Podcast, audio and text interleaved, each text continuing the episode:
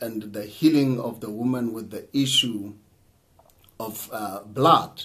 You know, so the woman with the issue of blood, um, we all know that she touched um, the garment of Jesus Christ, and immediately when she touched that garment, she got healed.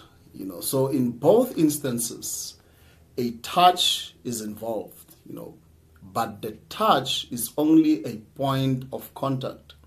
Faith is the major thing when it comes to healing and deliverance. You know, so Jairus wanted Jesus for his child, but the woman needed uh, Jesus for herself.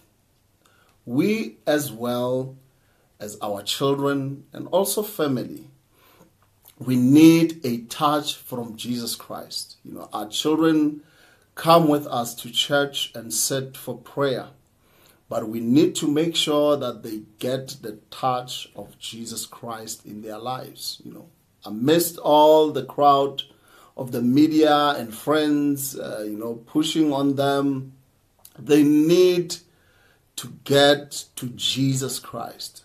Remind your children about their faith uh, remind them about the faith book and not just about the Facebook, you know. So if you read the first few chapters of Daniel, you will be amazed to see the faith of those young men who stood for God. They had some really amazing faith, some great faith at their age. You know, they were willing to even lose their lives for God.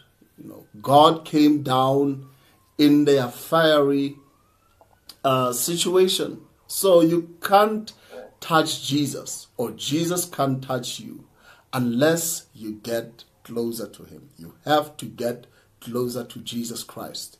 You know, you have to spend time with him. You have to seek him, you know.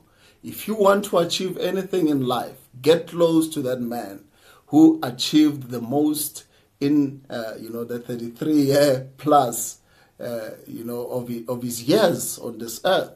And his name is Jesus King Alexander. Achieved much you know in the same period of time he conquered nation.